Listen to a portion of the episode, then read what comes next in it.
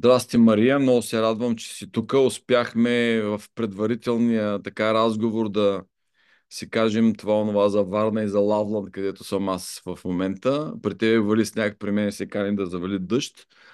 Ам, с теб се запознахме преди по-малко от година, мисля. Първо впечатление ми направи много хубавите ти текстове в LinkedIn, мисля. И така направих контакт. Аз съм такъв странен, като, нали, жена ми каза, е, как така пишеш на непознатия? Викам, ми харесва ми как пишат. Правя връзка, нали, първа стъпка. А, и започнахме да си говорим. Ти а, изкара една нашата мастермайнд група. Знаеш, ние какво правим доста а, по-добре отвътре, обаче аз не знам много добре ти какво правиш. Този разговор е хем да се запознаем а, повече, а, да науча повече ти какво правиш, съответно хората, които ще гледат този подкаст да знаят какво правиш ти. И ам, също и аз да ти разкажа още други неща, които мога да правим заедно, да, евентуално.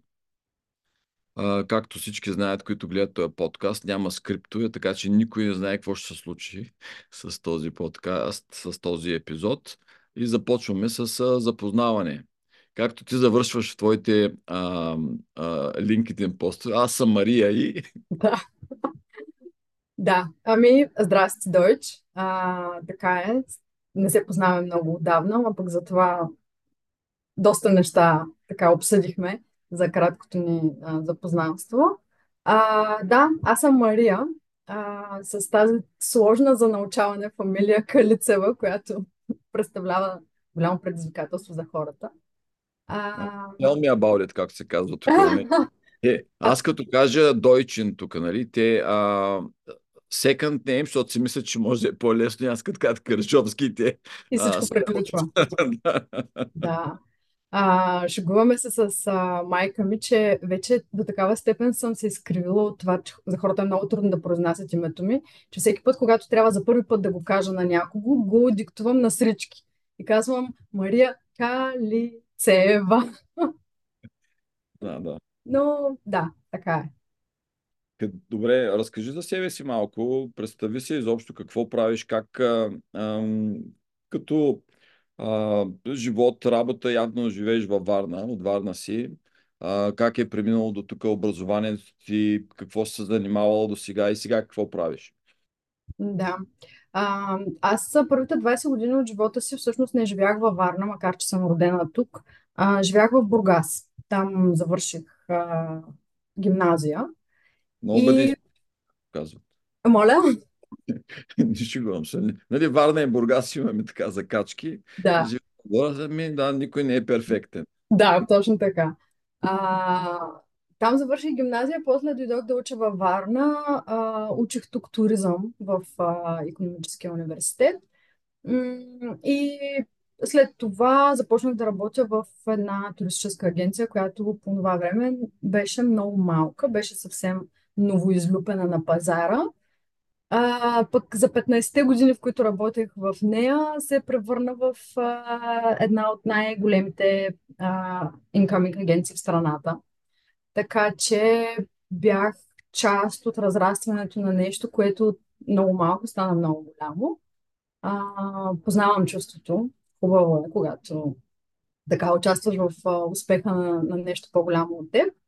А, не си бях представила, че се занимавам с нещо различно от туризъм, така това ми седеше някакси на сърцето. Обаче покрай COVID а, много неща се промениха. А, тогава така, почнах един NLP курс, просто защото имах свободно време. А, почнах един NLP курс, после коучинга така дойде малко между другото. И две години по-късно се превърна в моя основна професия. А, напуснах агенцията. Защото имам така а, въпрос в а, а, рекламната агенция. Няма нужда да казваш името, ако не искаш, не, не е проблем а, mm. да го кажеш. Но а, там позицията ти свързана ли беше с работа с хора? Да, разбира се. Аз се занимавах с а, екскурзионния отдел и всъщност а, моята задача оперативно беше свързана с а, а, преговорите по отношение на структурирането на екскурзионната програма. А, но всъщност основното нещо, което правех, беше да изграждам екипи, да, нали, да, да тренирам, да обучавам екипите и да ги...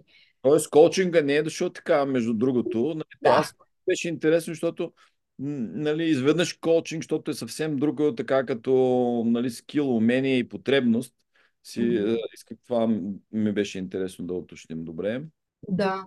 Ами да, може би не е дошъл съвсем случайно, но всъщност никога не съм, нали, ни- никога преди това не е било на дневен ред. Нали, карала съм в други а, менеджерски обучения и въобще инсайт съм минала, въобще такива тренинги, пак личностни, но, в работния контекст.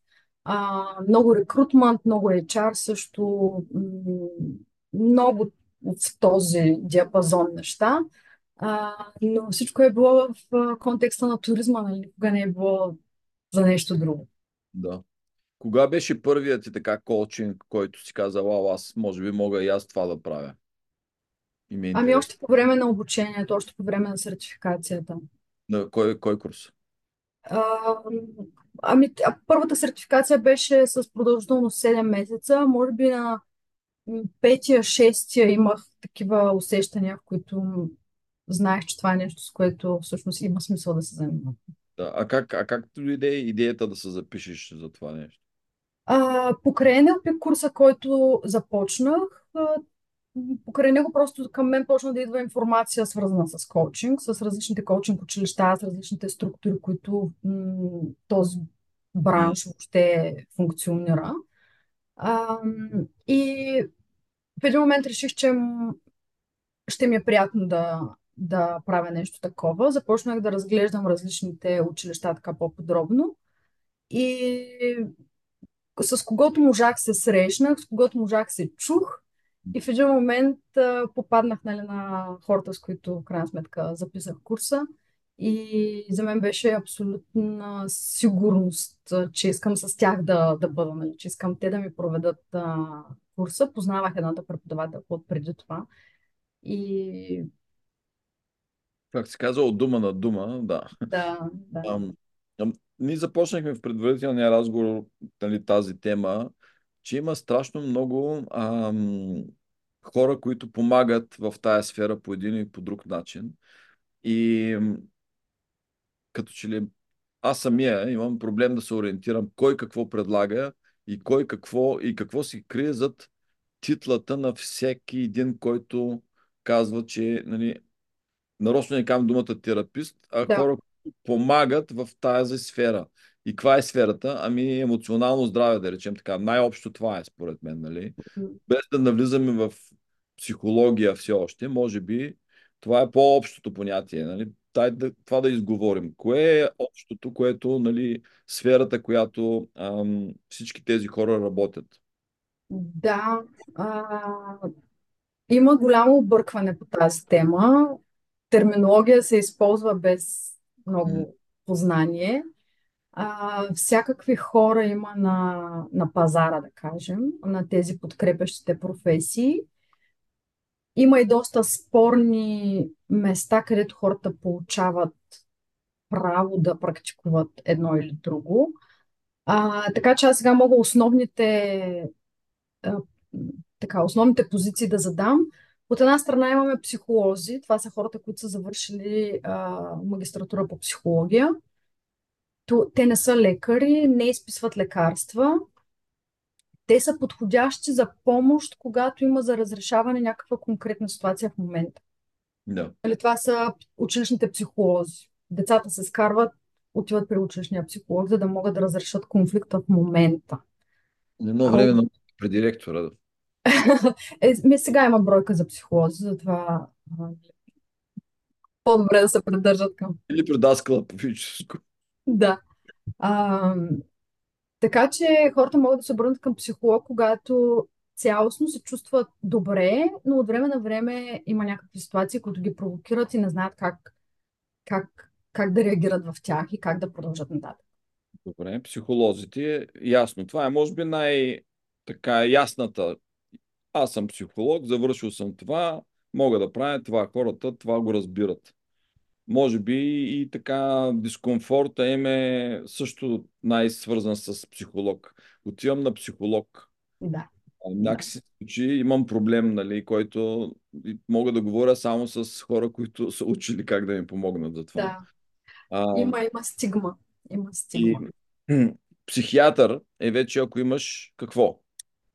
А, преди да стигнем до психиатъра, да минем през психотерапевта и каква е Добре. разликата с а, психолога. Психотерапевта първо е завършил психология, има магистратура по психология и след това е завършил някои от психотера... психотерапевтичните школи. Има най-различни. А, нали, има, примерно, такива психотелесни, има когнитивни, има интегрални, фамилни, какво ли не. Там има още няколко години учене а, супервизия, личен опит, а, нали, минава се стабилно обучение, за да надградиш за психотерапевт. А, психотерапевтичните процеси са доста по-дълги. Те могат примерно, да бъдат, да речем, 6 месеца, една година, до към две, да речем. А, сега, странно е малко някой, като каже, аз ходя цял живот на терапия, примерно 10-15 години. Са по-дълги, казваш по-дълги са в сравнение с кои други процеси? С психологичните консултации. Тоест, на психологична консултация мога да отида веднъж и може да ме оправят, както се казва, така ли?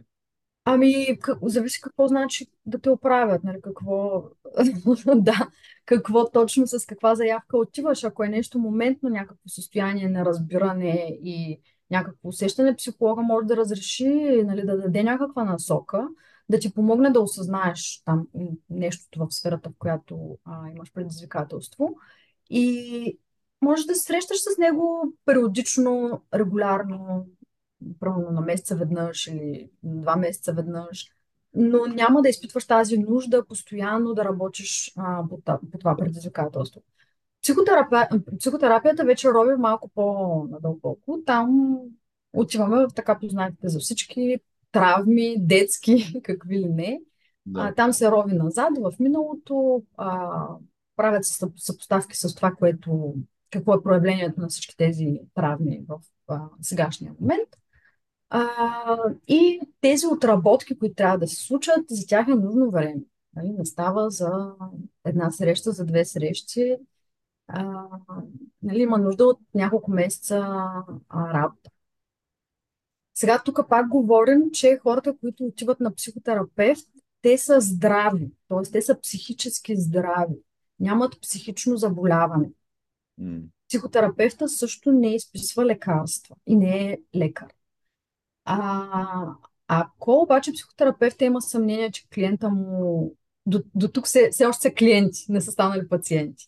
Да. Ако психотерапевта има съмнение, че клиента му има някакво психично състояние, което се нуждае от а, диагноза, може да го изпрати за консултация вече с психиатър, който е лекар, а, може да изписва лекарства, може да хоспитализира и там ще се работи на а, съвсем друго, съвсем друго ниво. Тримата специалисти ми биха могли да работят заедно. Или Да. психиатъра би могъл да работи с психотерапевта. Нали, так, аз вярвам, че в един утопичен свят така ще бъде. Това е възможно. Утопичен, значи в момента не се получава тази Ами, холистична работа. мисля, че все още а, конвенционалната медицина не е много отворена към, към връзката на телесните проблеми с а, душевния статус. Тоест, а, нали, в психотерапията, в психологията има много имена, които говорят за, за това, че телесните ни проблеми се пораждат от емоционалния ни свят, от душевния ни свят. Тоест, когато има а, ранена емоция, когато има неизговорена, неразбрана, потисната, а, това рано или късно ще доведе до а, проявление под формата на болест. И ако тази болест е психична, тогава ще отидем на психиатър, който ще лекува тялото, но няма да излекува Да. въпросната емоция. Нали, няма да работи с нея. Той не, не трябва да я излекува, но няма да работи с нея. Та, надявам се, че в някакъв етап Еми това, което правим ние в Mastermind групата, нали, едната от целта е точно тази, да свикнем да работим в екип от различни гледни точки в а, полза на един човек, т.е. един клиент, надявам се, няма пациенти все още при нас. Да. Ние не, не изписваме лекарства също, но един клиент да бъде, а, да има достъп до 5, 6, 7 различни професионалиста, които от тяхната гледна точка да могат да допринесат до един холистично разработен план, било то за отслабване, било то за а, изграждане на мускулна маса или други нали, качества и цели, които имаме. Защото това никога не е, ам, не е постижимо само от едно, а, нали, с, една, с един инструмент, хайде да кажем така. Mm. Защото нали, ние сме сложни системи. Каквото и да направиш в една посока, променя други неща. И колкото повече а, обща картина имаш като баланс, а, е толкова по-траен може да бъде резултата и по без стрес да се приеми новия подход. Mm-hmm. Исках да те питам, докато говореше за това, че не изписват лекарства психолозите. Какво, къде слагате хранителните а, разстройства, айде ще използвам тази дума, когато ги регистрирате при клиент. Примерно, яде от стрес. Това не е нали, а, все още болест, но виждаш, че има проблем жената. Той може да бъде свързан с травма, с а, някаква емоционална а, нали, дисбаланс, но това е а, нещо, за което може да му се помогне и дори с съплементи. Как, Mm-hmm. Има ли като практика това нещо да се прави? А, сега тук много зависи самия специалист за какво точно е обучен и каква е темата му, в която работи. Защото ам, сега предполагам, че повечето психолози и терапевти тук нали, ще намеся и коучовете, макар че те седят малко в страни от тази а, верига. А, всеки един такъв специалист, той си има някаква тема, с която работи. Има а, психолози и терапевти, които работят само с хранително разстройство. Сега, ако едно хранително разстройство е в стадии, в който да, лесно е да забележиш симптомите, а, или е лесно да ги, да ги намериш, нали, ако не ги виждаш на пръв поглед, ам, човек може да работи с терапевт или с психолог или с коуч, който е в тази сфера, а, докато това нещо не застрашава а, силно здравето или живота му. Тоест, ако имаме момиче в а, крайни фази на анорексия, нали, тук няма как да работим с, само с психолог, примерно. Или аз лично смятам, че само с коуч не би следвало да работи, нали, трябва да се намеси лекар. Но това е в момента, в който вече имаме за, м, нали, заплаха за, сериозна заплаха за здравето и живота. А, но най-важното нещо, ти знаеш, човек без да осъзнава собствения си проблем, независимо дали то е хранително разстройство или а, тревожност, или депресия, или а, страх, неувереност, каквото и да е, ако сам нямаш това абсолютно осъзнаване, че да, аз имам това предизвикателство и вече искам това предизвикателство по някакъв начин да го трансформирам, да го разреша, да го премахна там, каквото искаш да направиш с него, а, всъщност няма, никой не може на сила. Нали? Нито лекар, нито никой не може да ти помогне на сила. И то с почти всичко, което е свързано с коучинг е така, нали. Отвънка помощ идва само когато е, нали, си готов да я приемеш. Иначе а, той има конфликт още в самата, нали, размяната на информация или коучинг или каквото и да бъде. Мгм. А, темата за как да разберем от какво имаме нужда и кога го имаме нужда е много ми е интересна и това е една от темите, които винаги използваме и се опитваме да говорим и да разясняваме в мастермайнд групата. Защото ам, дори за мен, който вече колко години работя в тази сфера, имам много приятели, познати ти знаеш, които практикуват, все още като че ли аз не мога да се ориентирам. Ако изпитвам еди какво си, нали, примерно, някакви натрапчиви мисли, кой може да ми помогне? Мога ли аз още сам да си помогна? В какъв момент?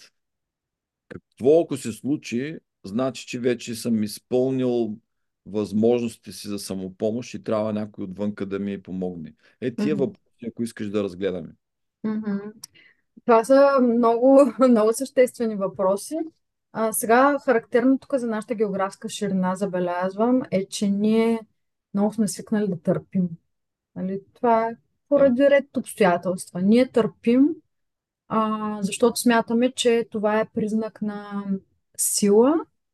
А, това говори за нас, че сме а, изградени личности, сериозни, на нас може да се разчита и така нататък. А всъщност това е нещо, което разрушава телата ни така бавно, методично и е, края е предизвестен. Имаш предвид физическа търпимост на болка или и други, които са вътре в нас болки и проблеми? Имам предвид търпене от всякакъв характер. Някои търпят, Форт. а, Аз имаме тър... дискомфорт.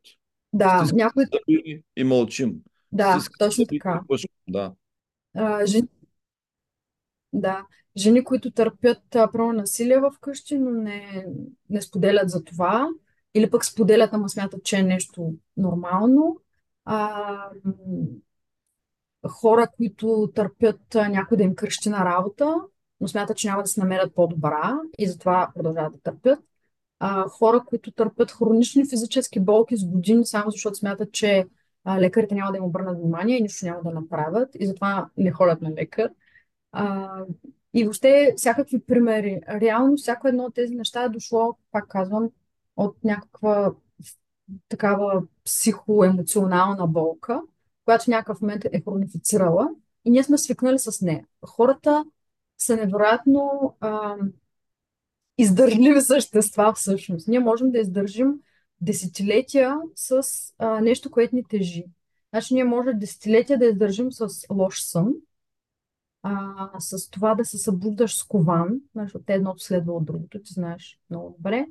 А, можем да издържаме с кофти храна, с а, лоша грижа към тялото, а, с а, нездравословни взаимоотношения вкъщи. Ние можем да издържаме с тези неща невероятно дълго време. И за мен, кога е момента, когато трябва да потърсиш помощ, е преди да си свикнал с това. Тоест, да си абсолютно съзнателен за това, че изпитваш дискомфорт, който не, не искаш да изпитваш повече, независимо от какъв порядък и от какъв характер е. Но не искаш, нали, никой не иска да се събужда с кован всяка сутрин. Никой не иска да го боли кръста. Нали? Никой, никой не иска а, да има проблеми с стомаха. Нали? Ни, ни, никой не иска тези неща. И трябва да търсиш помощ и а, альтернативи, преди това нещо да е станало хронично, пред- преди да си свикнал с това нещо като част от живота ти. Свикнеш ли с него като част от живота ти, а, не знам, след това е много, много трудно. Ти направо спираш да го забелязваш. Да, точно така. Тоест, то вече тогава то става ли по-малък проблем? Той си е там и работи, прави си щетите. Ти просто си, а, нали, както се казва тук, nubbing pain. Има си една болка там, обаче вчера една позната им близка приятелка, с която работим заедно, също тренираме се и казва, и след две седмици от не, нещата, които правим нали, заедно постоянно, вчера се събуждам и нищо не ме боли. Да, Просто си лежа така и се наслаждавам на усещането. Нищо не ме боли. да. Както една майка ми, Бог да я прости, казваше сутрин, ако след 90, ако нищо не те боли сутрин, може да си умрял. Може да си умрял. Наистина е така. Ами, не знам дали става по-малък проблем. Аз се надявам никога за себе си да не разбера какъв е отговор на този въпрос, но те прави а, по-далеч от теб самия. Нали? Правите за мен по-малко човек, по-малко по-малко имаш възможност да дадеш от това, за което си тук. Тоест, вместо да правиш някакви хубави неща, които те зареждат, с които можеш да допринасяш за обществото, за хората около теб, за семейството си, за, а, не знам, за, за по-големите каузи, ти се опитваш да се справиш някаква болка. Дори знаеш ли какво си мисля аз, докато говориш? А, много хора, особено мъжете сме така, тия емоционални неща не ме занимая. Нали? Те са, нали, аз имам работа да върша, бизнес да, да управлявам, нали, сериозни неща. Това е, са малко, нали, отвлечени. Нали, като един ден ще ходя на терапия да си пиша мемуарите, примерно. Обаче, когато им го обясня през а, глед, а, така по-математическа гледна точка, започват да слушат. Казвам, ти ако имаш проблем, който лежи без значение в физическото ти тяло или в емоционалното, този проблем иска ресурси. Той ти дърпа от батерията. И ти вместо да работиш с 100% заредена батерия, особено тия, които си накупили Тесли сега, са много чувствителни на, на, на тази а, тема, той ти дърпа скрито и ти не разбираш защо в края на деня ти, вместо да имаш още половината ти батерия да е здрава, ти си вече ударил стената. И като не ги намериш и залепиш тия дупчици, от които ти изтича нали, на тебе въздуха или електричеството, ти няма да си в пълен а, потенциал. Няма да можеш да се справяш така добре, както искаш. Ти казват, ами аз вече, аз се справям много добре и сега. А викам, представи си, ако залепиш всички дупки, как се справиш. Нали? Това е още по... Или както ми казват, а, той пушил, ма живял до 100 години. А представи си, ако не беше пушил. Може още е жив. Нали? Това са а, много интересни примери как да комуникираме на хората, какво всъщност можем да им помогнем и къде е решението. И това е също хубаво да се има предвид от а, различните хора приемат различно а, така а, сила на информацията, като им се обясни добре и разберат проблема, викат, а, не е много изтичането за сега, мога да се справя, аз така го разбирам. Обичам сложните неща да си ги изясня първо за себе си, след това и на клиента. А, това ще стане проблем, когато почнеш да издишаш твърде много. Нали? Как ще разберем обаче? Ето това е виж практически въпрос. Как ще разберем, че ти имаш много дупки, откъдето изтича, нали? И за мен и това, което правим в нашата практика, ти знаеш, единия голям индикатор е съня. Ако три дена подред ти не спиш добре, събужда се на спан, това значи, че ти не си успял да отлепиш деня от нощта, оставаш в а, една, едно стрес състояние, което не ти позволява да се възстановиш и това ден след ден ще натрупа дефицит, който рано или късно ще отвори още повече тия дупки и трябва да се погрижим. И това за мен е първият така практичен съвет, кой, за който нали, надявам се всички, които са минали мастермайнд групата, да си го спомнят. Мисли, ако три пъти подред не спиш добре, време е, може би, да потърсиш някой от страни, който да ти каже къде, къде ти изпускаш дупките, а после да правиш план как да ги залепеш. Имаш ли време точно сега или трябва да стиснеш зъби още малко да, да изкараш, пък тогава да лепиш дупки, което обикновено е решението понякога.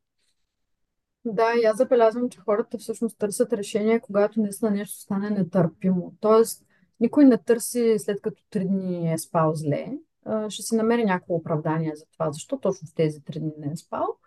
А, след един месец, когато това се повтори, предходното вече ще е забравено и ще продължава така, докато трите станат 7, после стане един месец, после стане... Абе, аз май в последната година никак не мога да спя. И оттам нататък те първа почваме да израваме през тази една година всъщност какво се е случило. Но, а, виж, това е... Аз вече знам, че хората имат нужда наистина нещо фрапантно да се случи с тях, за да потърсят помощ. Нали, няма до момента аз не съм работила с човек и около мен близките ми хора. Няма такъв, който да е отишъл превентивно. Няма, не, няма такива. Поне хората нали, от моята възраст, около моята възраст и нали, по, а, по-нагоре. Сега тези по-младите забелязвам, имах, а, имах няколко клиента, които са така около 25 да речем, нали, което е доста под моята възраст. А, за тях в момента по-скоро може би е нещо като превентивно, но и не съвсем, тъй като те пък се борят с едни състояния от ранната тинейджърска възраст, които първо по моето време въобще не са били налични. Тоест дори новите млади Gen Z, там, как, как не, не, не мога да оправя новите поколения, а, дори те се борят от много ранна възраст с различни предизвикателни психични състояния и много рано им се налага да търсят а, професионална подкрепа. В което няма нищо лошо, защото всъщност тя има смисъл. Тя им Добре, прави да, живота по-качествен. сме на младите, те сами ли а, така търсят или са насочени според те под приятели, роднини и семейства? По-скоро сами, поне моя опит, е много ограничен, не знам дали мога въобще да го взема за, за някаква отправна точка, но поне тези, които са идвали при мен, са търсили помощ сами. Просто те са отворени, те приемат това, че тези професии съществуват, че това е вариант, в който ти можеш да правиш живота си по-качествен. За тях по-скоро не е въпросът дали да го правят или не, а по-скоро да се намерят конкретния човек, с когото им е приятно да, да работят и който ги а, така най-добре им въздейства. Докато нали, м- 40 плюс, там все още седи така въпроса, ама аз наистина ли трябва да ходя? Ето сега едно време баба ми, примерно, цял ден е копала градината, не се е налагал да ходи на терапевт. Да, да, ама сега не може да ги сравняваме. Също стои много хубаво сравнение, нали? защото ам, ние наскоро чета много, дори изследвания подкрепят а, нали, твърдението, че физическите упражнения са почти като терапия. Не казвам почти естествено, защото, нали, но а, почти дори нормалното разходка, вървене, може да има изключителен така ефект не само на тялото ти физическото, но и на емоционалното състояние. Аз по себе също съм забелязал. Изляза на една разходка, стрес намалява и така нататък. Но ам, пък баба ми, а, те не е била изложена и на този толкова нови видове стрес, за които нашата биология изобщо не е, не е подготвена. Тези екрани, а, реакции, които трябва да, да, да имаме с всичката тази а, нов тип информация, която идва, това е стрес, който никога не е съществувал. Ако, тя, ако те са имали Фейсбук и, и е трябвало да комуникират с цял свят на различни езици е, по важни въпроси, вероятно нямаше да може само мутиката да им реши нали, е, щетите от тролове, примерно. Нали, иди купай цял ден, обаче хората какво са казали за тебе в еди коя си група на купачите на Ниви, може да те тормози нали, една година. Така че има си кружката опашка, както се казват.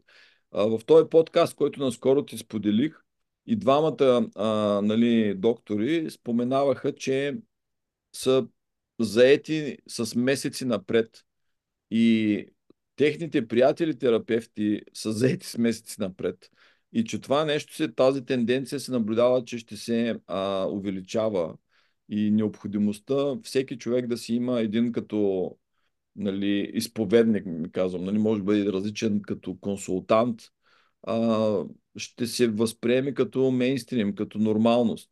Имам масажист, имам терапевт, имам нали, шивач, имам а, а, човек, при който се постригвам.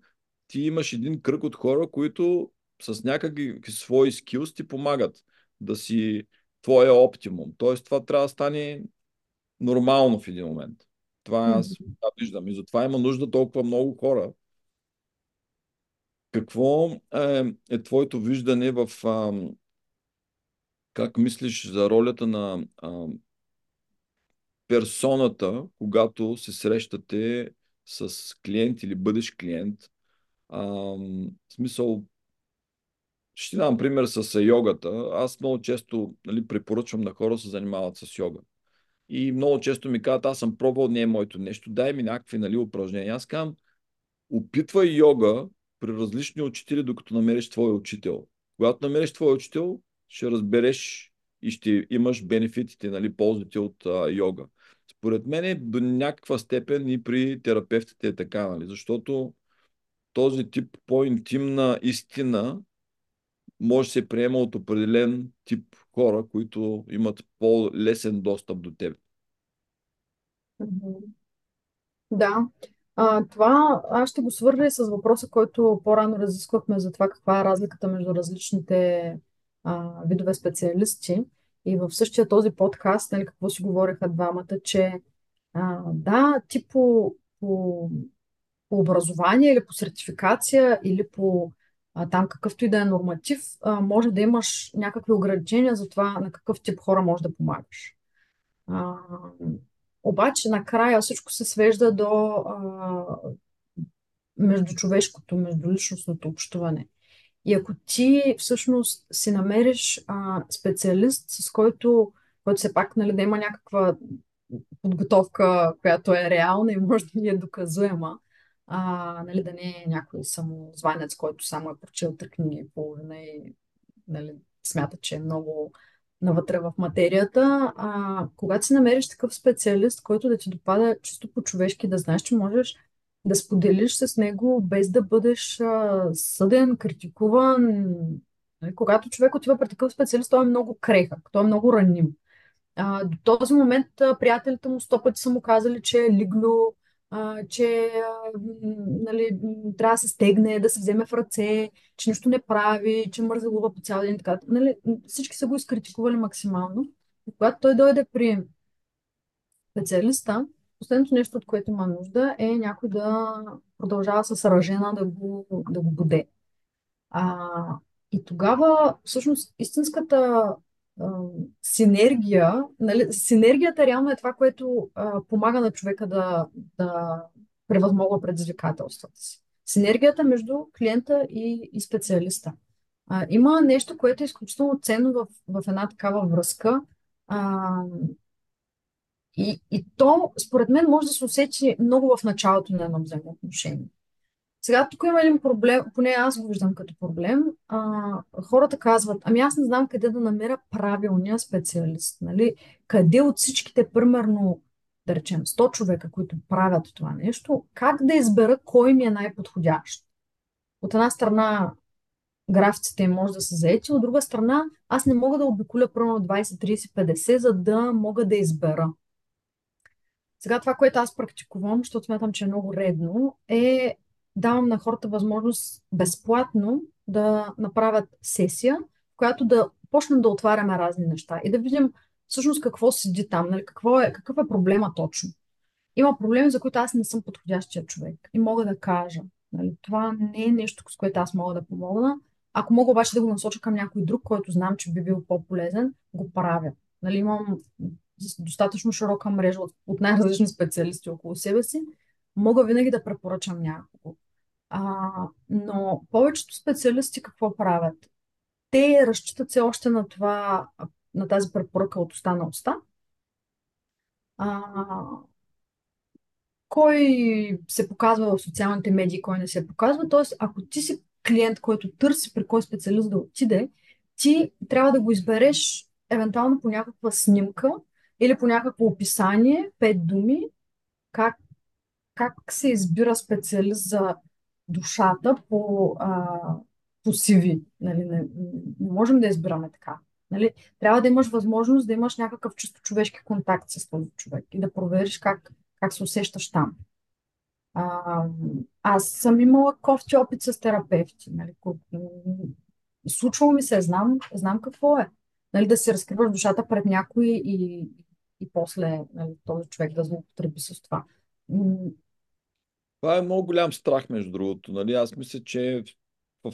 никой не би искал нещата, които казва нали, на четири очи, после да се дискутират в непрофесионална обстановка, ай да кажем.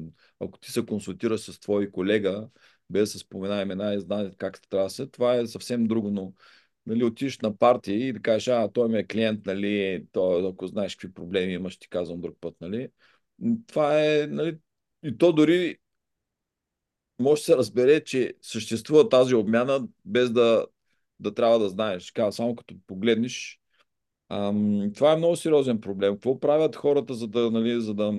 Ти какво правиш, за да комуникираш това нещо на твоите клиенти, че е нали, безопасна среда, това, което са сподели, е нали, ам, там свещено, как се казва, Sacred Space. Mm-hmm. А, казвам го в а, прав текст просто при мен най-често идват хора, които аз не познавам. Нали, те може да ме познават от а, присъствието ми в а, някоя мрежа, но аз повечето не ги познавам. Нали, никога не, не са ми препоръчани общи познати и така нататък. Просто са хора, които са ме следвали известно време и са преценили, че а, по някакъв начин се свързват с нещата, за които пиша, с енергията, която нося, с... А, а, нали, аз съм много активна. Човек много лесно може да прецени а, иска да работи с мен или не, само ако разгледа само ако разгледа профила ми. Нали? Много е лесно. А, но ако вижда нещо, което не е за него, ами няма смисъл. Нали? Няма, няма смисъл да ходиш някъде, където усещаш, че не е за теб.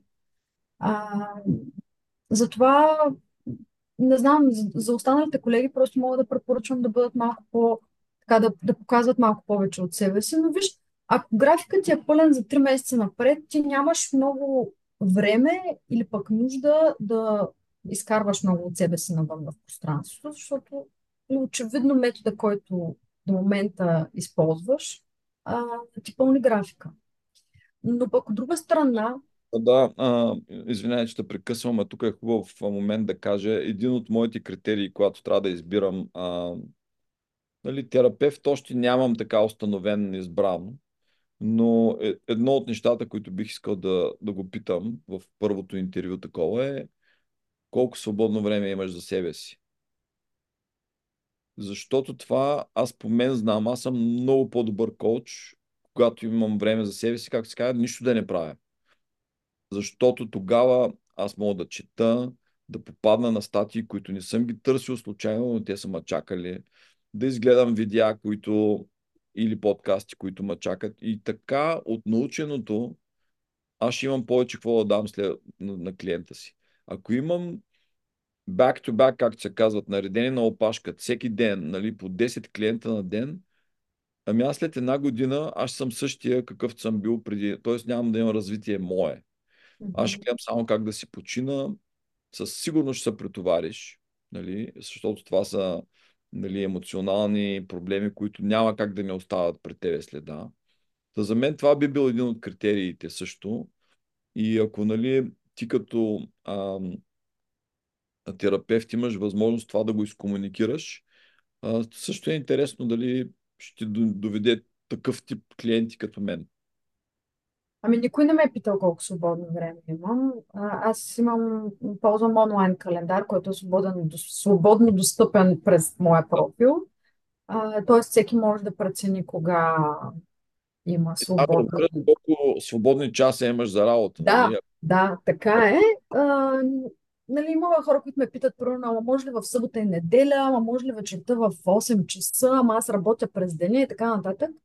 А, аз за себе си, когато започнах да се занимавам с коучинг, така съвсем, нали, когато това стана единственото нещо, с което се занимавам, за себе си взех решение, че аз ще работя примерно само в официалното работно време, за да мога вечерта да съм адекватна с а, детето си. А, няма да работя през уикендите, тъй като изработила съм си всички възможни уикенди до края на живота.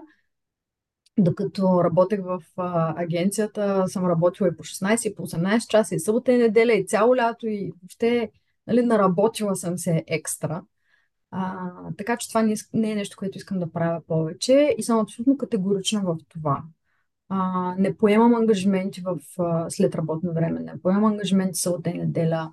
Когато мога да си оставям петъците, поради същата причина, поради която и ти а, казваш, а, отделям си време за спорт, отделям време за всички неща, които са ми важни, отделям време да срещам с, с хора през деня, а не да се чудя къде да вмествам а, тези неща.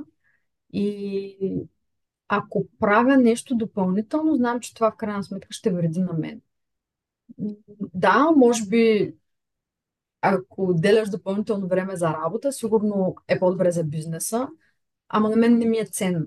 Не е, не е ценно за мен самата. Много ми е интересна сега темата за превенцията. Знаеш, сега из, излизат първият филмче от документалните, които ще снимаме за здравето, за превенция на физическото тяло. И сега споменахме преди малко за превенцията в нали, емоционалното здраве. Как в един идеален свят а, си представяш човек, който няма абсолютно никакъв симптом или някакъв проблем, но казва, ето аз искам да се грижа за нали, емоционалното си здраве или нали, психологическото си здраве, какво мога да почна да правя днес? Ами това, а, първо като се замисля, ако ние можем да предадем на децата си а, този навик да се грижат за емоционалното и психическото си състояние, защото към момента в, в, на, в хората, които в момента сме в някаква активна възраст, това не е норма. Нали, Това все още е някакъв вид екзотика за много хора, за, за повечето хора. Ако всички ние, които работим с, с, с душевността на хората, ако успеем да предадем на децата си и а, ги научим, че това е всъщност нормата, това е нормалното, а, може би те биха предали на собствените си деца вече съвсем органично тези процеси, в които това да се, да се случва. А, какво могат да почнат да правят?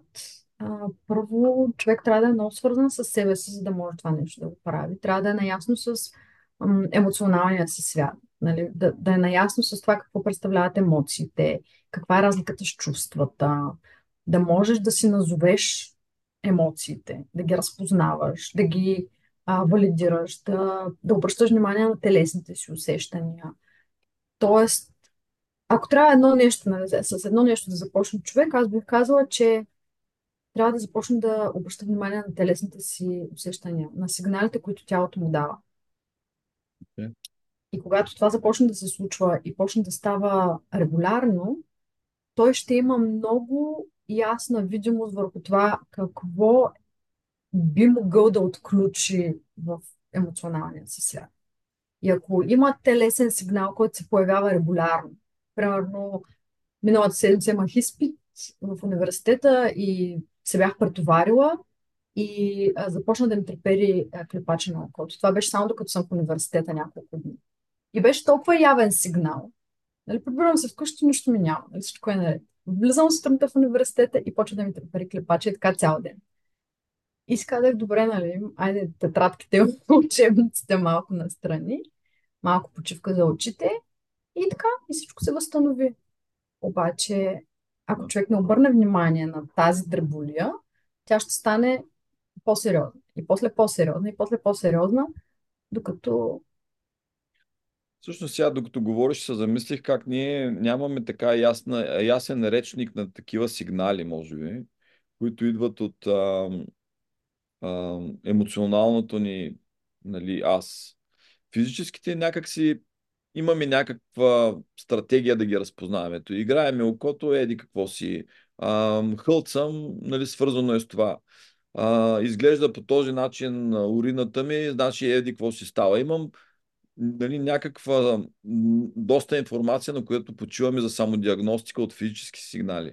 Обаче емоционалните като че ли не е така, нямаме толкова много традиция в разпознаването, освен да ходим да, да ни гледат на кафе и как сме спали, разтълкуваме този сън.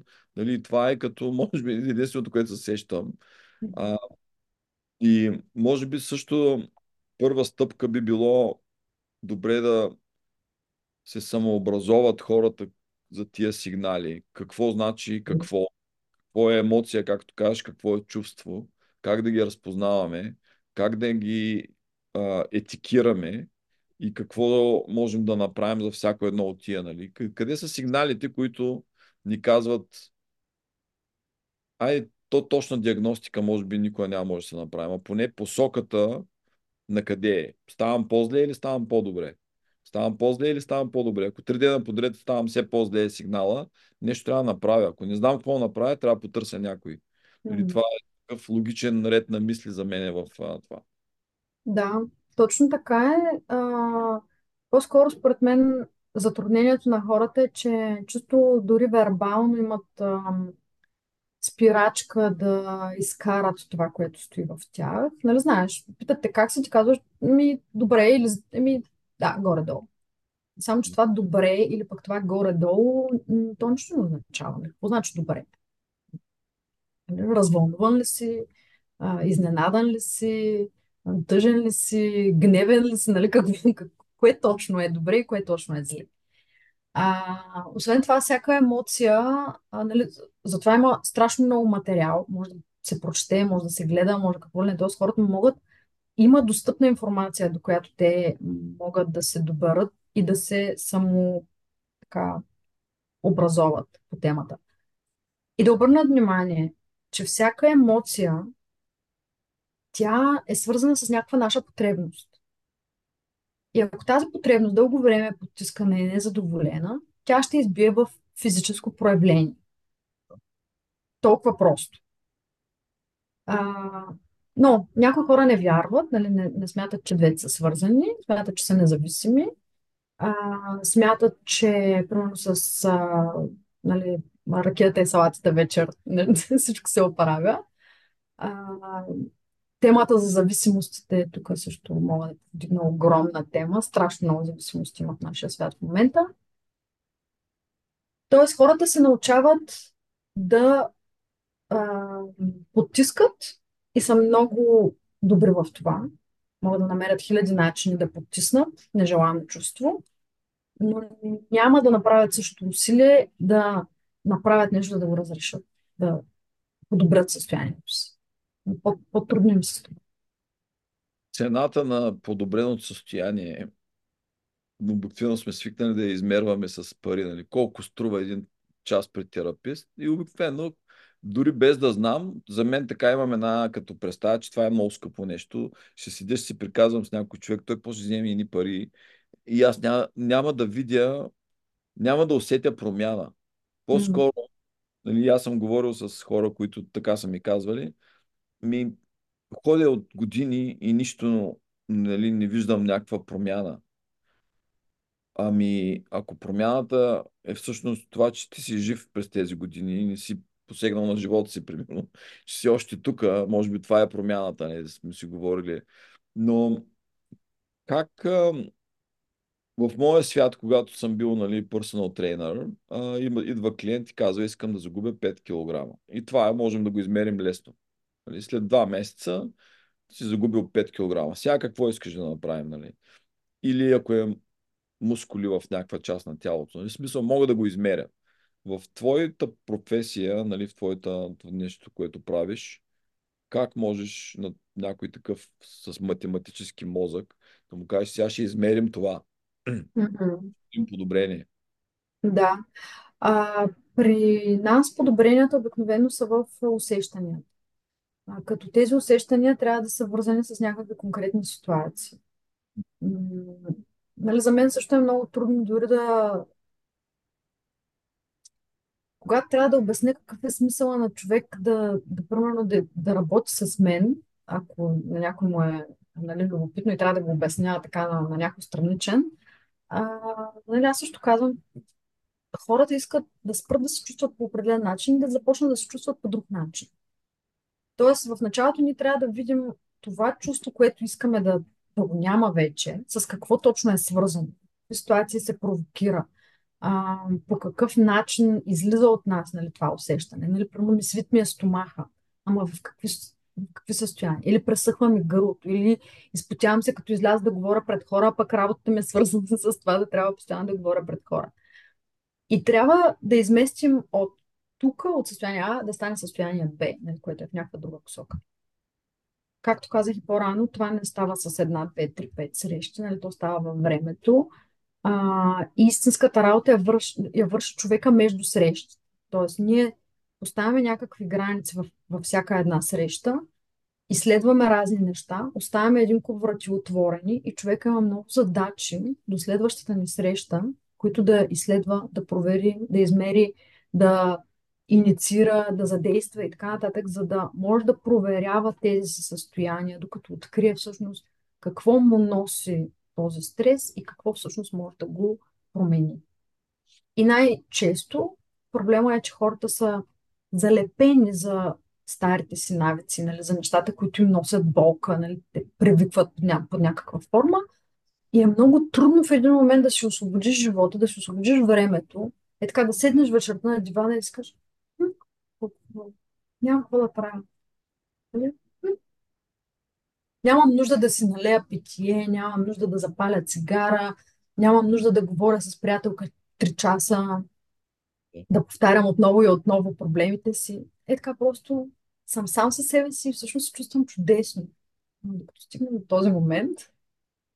Тук е много хубаво време, може би, да кажем накратко разликата, да я покажем всъщност, защото тя се откроява.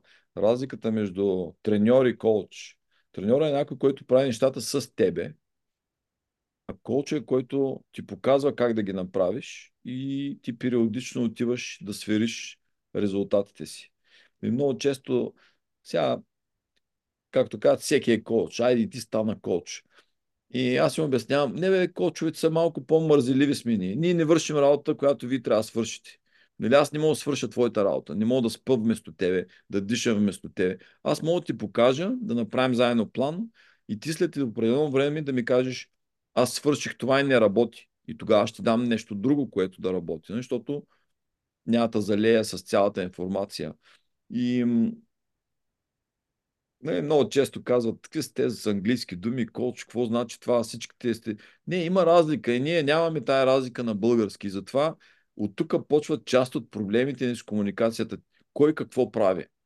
Ти, аз също като много нали, колчове, нося много шапки. Ако дойдеш да те науча да клякам, мога да го направя. Това е персонал тренер. То струва, да речем, 20 долара на час е тази шапка. Ако си сложиш шапката на трейнер, който ще направи програма, стратегия и това, това е, така го обяснявам в цените. Това е другата шапка, 50 долара на час. Колча вече аз ще виждам много рядко. Ти ще вършиш повече работа, затова цената е няколко пъти повече. И следващата стъпка след колча пък е ментор. Ментора ще си говорим когато искаме, за да видим защо искаш тия неща да ги правиш. Къде си тръгнал. Той е път устройвалита. Тия са съвсем различни, нали, различни хора.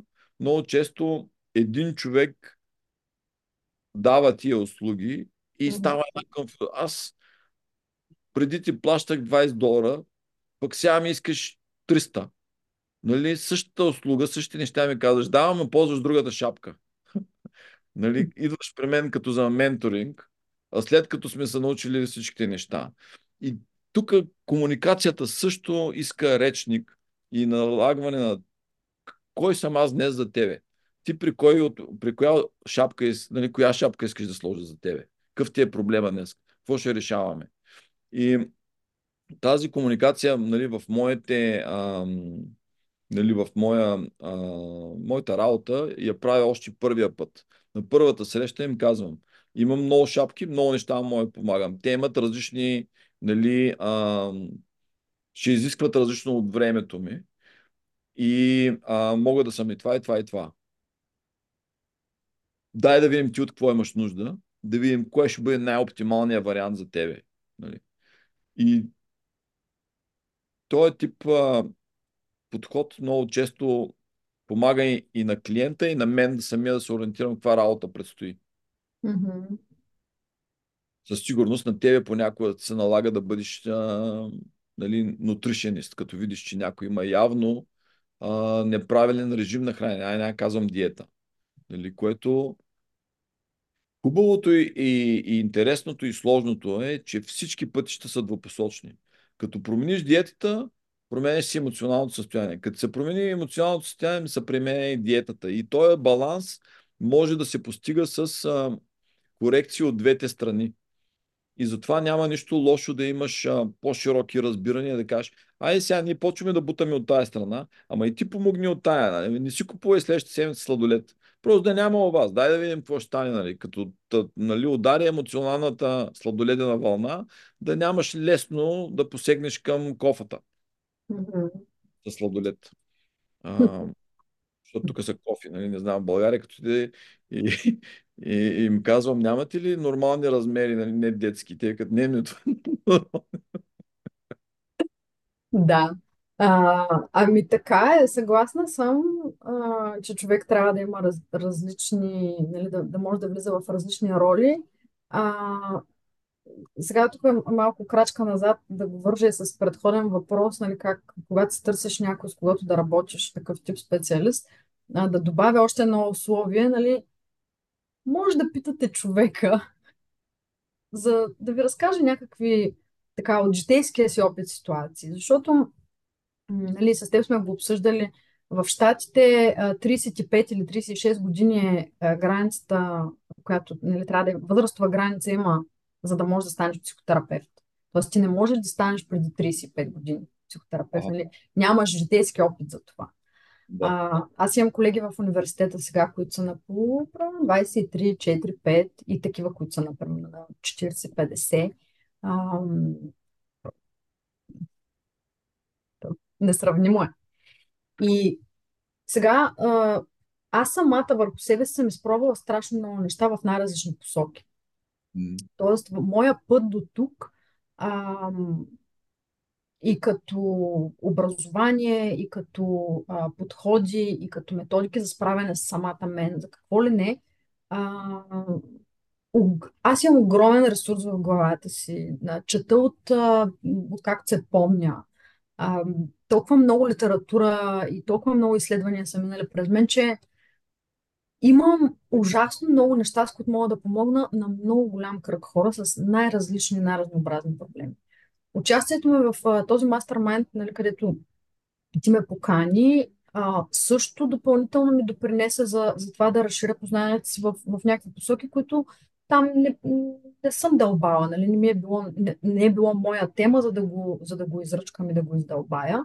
А сега обаче успешно прилагам тази информация и тя така се разпростира а, нали, и сред моите клиенти. Така че а, аз мога да бъда и коуч, мога да бъда и треньор, а, но мога и много личен опит да споделя. Невъобразимо много. Нали, сравнявам с това, което това, което правят другите колеги.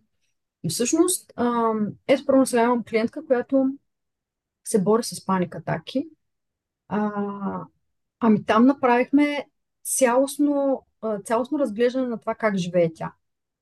Нали, защото човека идва с някаква заявка, казва някаква повърхностна история, която, нали, това, което се вижда най-отгоре.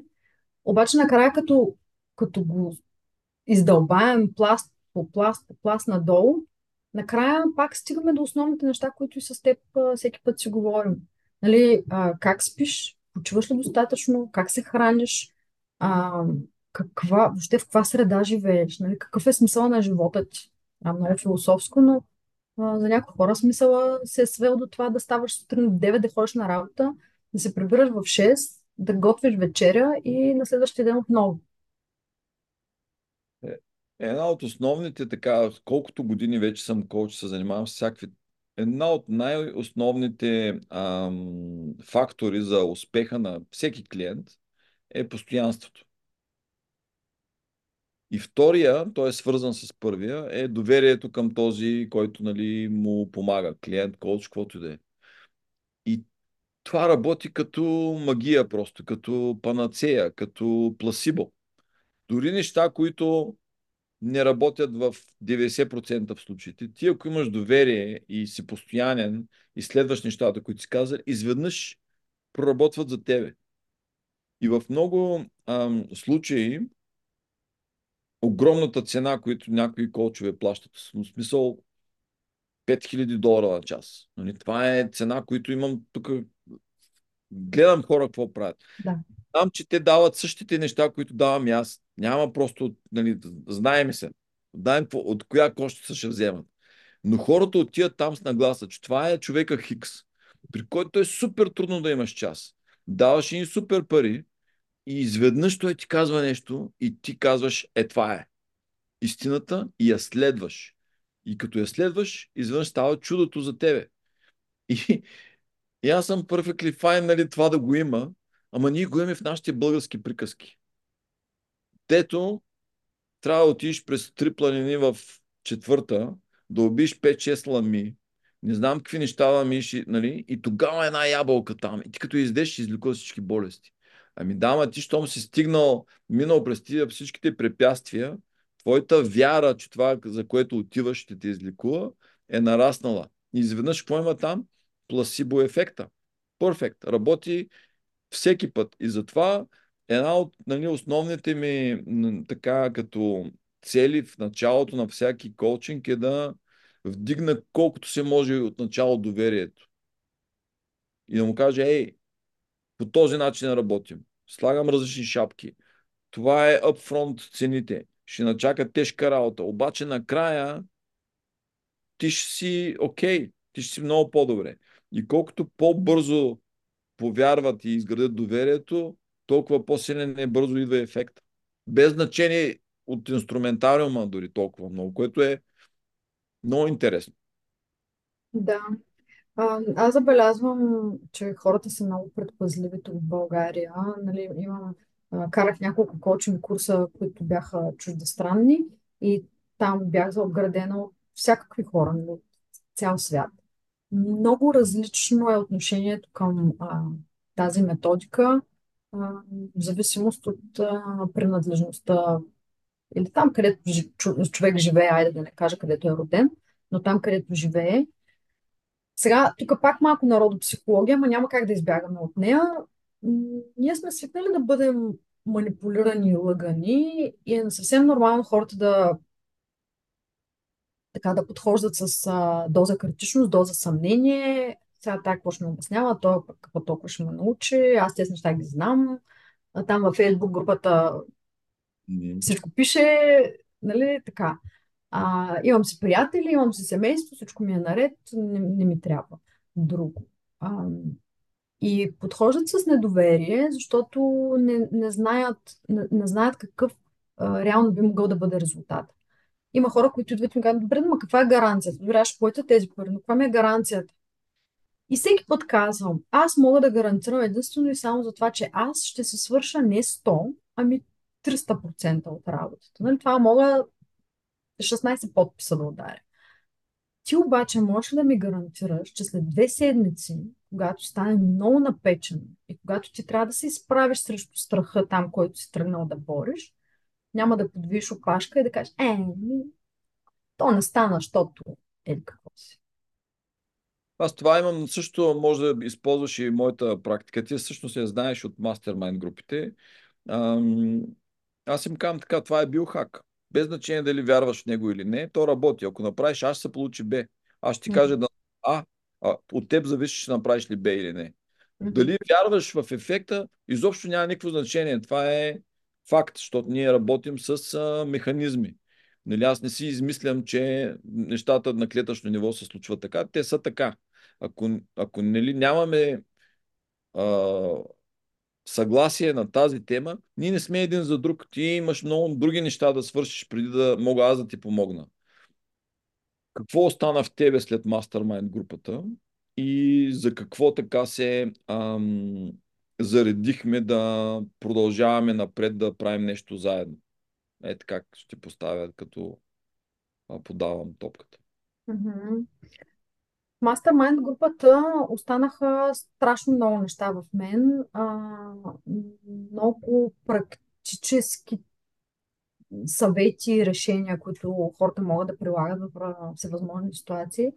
А, забелязвам, че вече нали, всички сме предозирали с информация, която се чудим след това как да прилагаме на практика.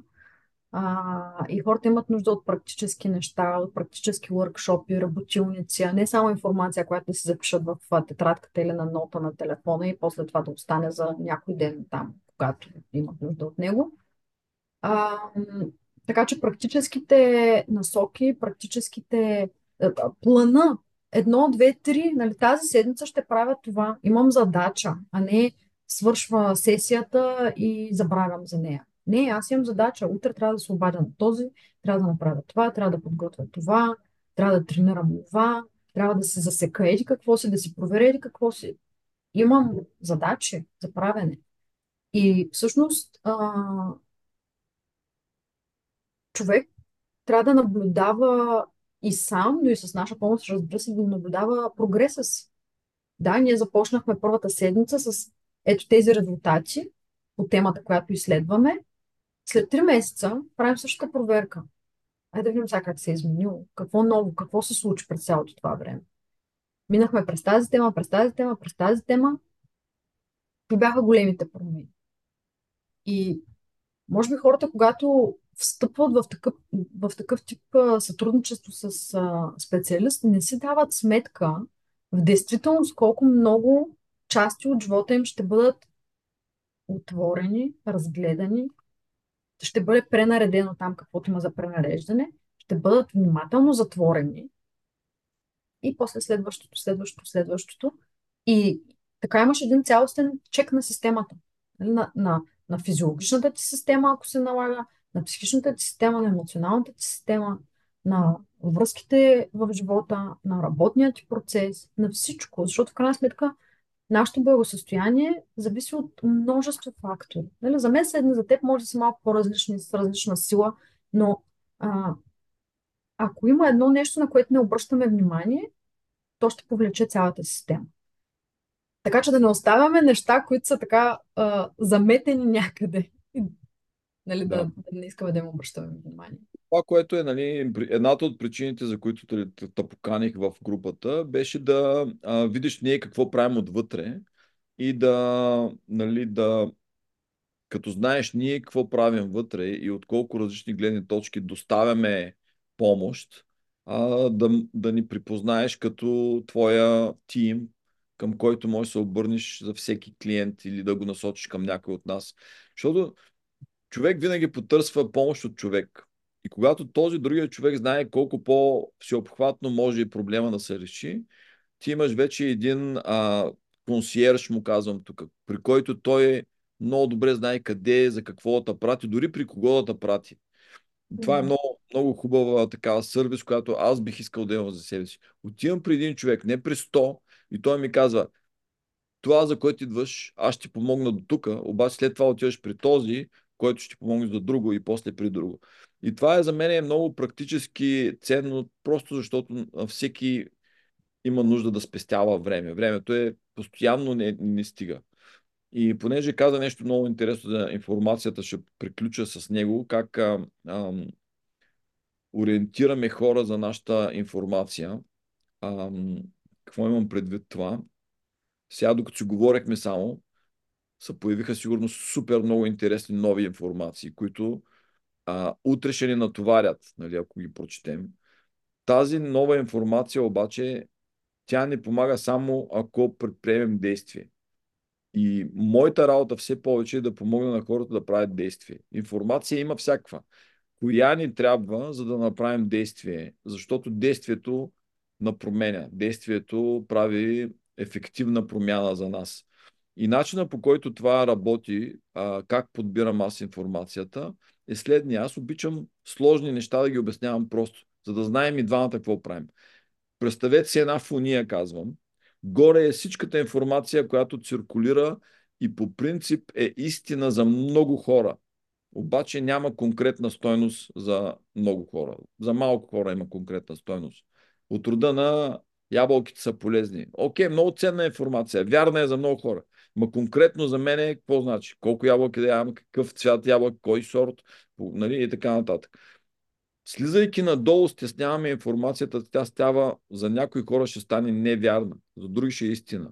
И ние бавно подбираме истините, докато се стесни в унията и те наистина има значение за тебе. Най-долу в унията, например, е генетичният тест. От това по-конкретна истина за персоналния човек няма. Какво можем да използваме от това, за да стесним така информацията, че тя да има значение за тебе и ти да й повярваш. Защото ето ти е пак панацията и, и пласибото. Тая информация за друг не въжи. За всички останали е лъжа, за мен е истина, защото е от моите гени. Ето това е начина по който обясняваме как избираме истини в изтесняваме фонията. Тук ми хрумва да кажа още нещо, което, за което може би много от хората не, си, а, така, не го виждат и не си дават сметка че всъщност аз, ти, други като нас а, са отделили една огромна част от живота си а, да изследват цялата тази информация а, през себе си, през клиенти, през други хора, през четене, през задълбочаване. А, нали, ние, ние наистина сме инвестирали ужасно много време в това и няма нужда всеки един човек да минава през същото нещо. Нали, ако аз съм инвестирала, примерно, 15 години от живота си в това да, да изследвам човешката личност и характери и а, как се напасват, а, кое ги бъгва, къде са проблемите и така нататък. Нали? Аз много съм работила с тази информация. Защо човек, който има проблем с връзката си в момента, трябва да мине през същото, за да може сам да си реши проблема. Само и само да е сам, нали, да, да не потърси помощ. Аз се Ами, оправя.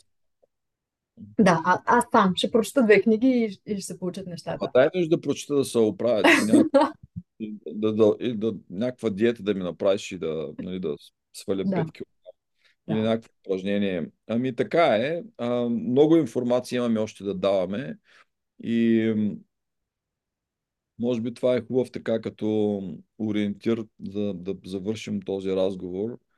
А, информация ще има все повече.